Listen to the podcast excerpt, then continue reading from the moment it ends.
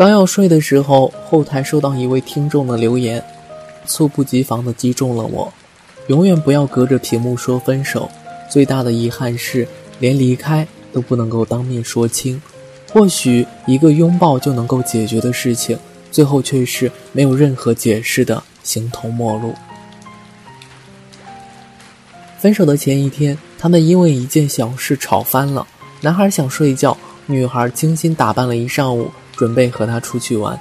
两个人都有点小脾气，互不相让。女孩委屈地说：“你怎么总是这样？答应好的事情总会反悔，能不能想一想我的感受啊？”男孩却觉得女孩不再像以前一样迁就他了，有时候也不会考虑他是否真的太累了，所以想自己安静一会儿，好好休息。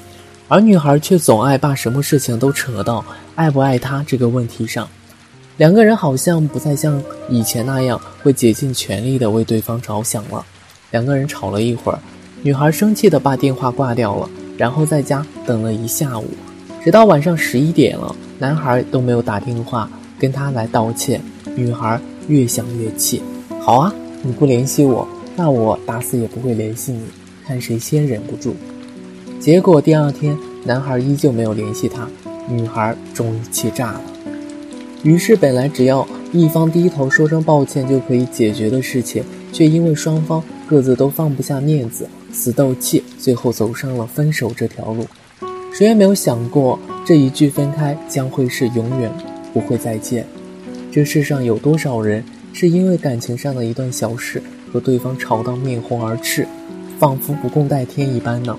又有多少矛盾是本来只要一方低头说声抱歉就可以解决的呢？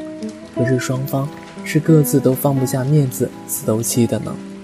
女孩不停地作死，拿起手机点开微信对话框，就说了一些狠心的言语。男孩脾气也倔得像头驴一样。被气愤，驾驭心神的回复了一句伤人的话：“我删你还是你删我，自己选一个吧。”那我删你吧。这对话听起来真是有够心酸的。我们都曾拿出手机，隔着屏幕道出了无数个的早安晚安，甜蜜地说：“宝贝，我想你了。”矫情的问：“你在干嘛？”后来我们也开始隔着手机屏幕互相嘲讽，互相伤害。冰冷的说出那句“我们分手吧”，是吧？我们总是喜欢互相伤害，喜欢把最难听的话说给自己爱的人听，让这样一段小小的矛盾最终以分手为收场。没有正式的好聚好散，不知道是不是一时冲动，不知道是不是还没有承担这种勇气的后果，也没有想过这一次在屏幕上输出的“分手吧”三个字，是不是意味着我们。这一辈子都没有了再见面的可能。如果这些答案是肯定的，那我想你也许会遗憾终生吧。有人说我们隔着屏幕分了手，就再也不曾见面了。其实啊，我好想和你这神经病见一面的，好想抱你，好想和你睡在一张床上打打闹闹，好想和你手拉手压马路，好想难受的时候打一个电话。你就能够出现在我的眼前，好想没饭吃的时候可以和你一起出去吃饭，好想帮你洗头发，好想给你做饭，好想和你天天待在一起，好想被你的温柔感动到。可是如果你不找我的话，我可能一辈子也不会找你吧。如果不见面的前提下你不主动，我也不会拉下脸去主动吧。如果你主动来找我。面对面的和我说一声“我们好久不见了”，我想会一下子就开心到什么烦恼、什么忧愁都会忘记掉吧。你看啊，我们总是轻易的把“分手”两个字挂在嘴边，全然忘却了当初相遇的欣喜、相恋的甜。隔着一个薄薄的屏幕，一条短短的网线，说着让我们看到的那些难听又伤人的话，一些赤裸裸的字眼。其实，你有没有想过？这样只会越吵越凶。如果是面对面的话，你看到我伤心难过的模样，那些难听的话还会忍心说出口吗？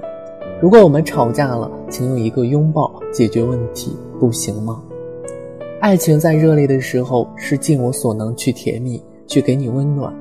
谁也无法想象在分手后会是怎样的一种悲哀和难堪的境地。你是否也记得那时候你跟他说过的很多话，好的、坏的，你的缺点和优点，他的开心与生气，你们一起去过的地方、吃过的餐厅、买过的香水，还有那些他送给你的礼物，你都留着。有时候会气到想要一把火烧了他们，连同那些美好的或者是糟糕的记忆一起。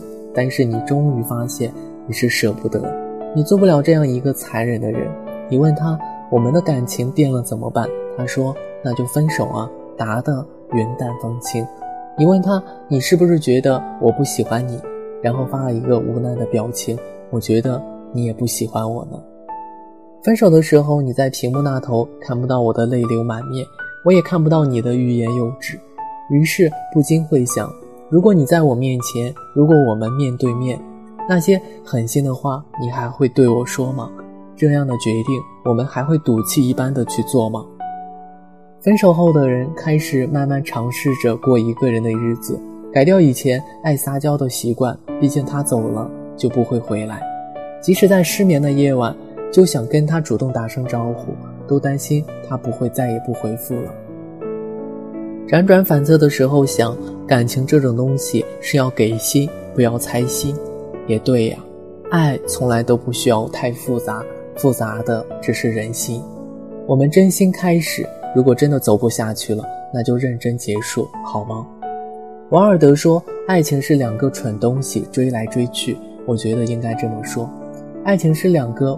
不怎么成熟完美的人哄来哄去，希望以后永远不会再隔着屏幕说分手了，而是我们站在对方的面前摸一摸头，说声对不起，然后继续笑着走下去。因为我不知道我会隔着冰冰冷冷的手机屏幕对你说出多难听的话，所以还请你原谅那个隔着屏幕对你伤害着的我。如果这一次真的背过身，我们不再遇见了。那我希望我们可以面对面，再背对背，永远不留遗憾，一生山高水阔。